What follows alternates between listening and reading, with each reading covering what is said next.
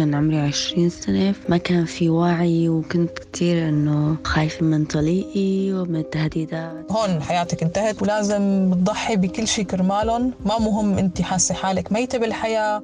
الأمومة كلمة كتير حلوة كلمة كبيرة بتحمل مسؤوليات كتير. فكيف إذا كانت الأم وحيدة؟ ما له علاقة ببنته أبدا؟ والحديث هي الآن.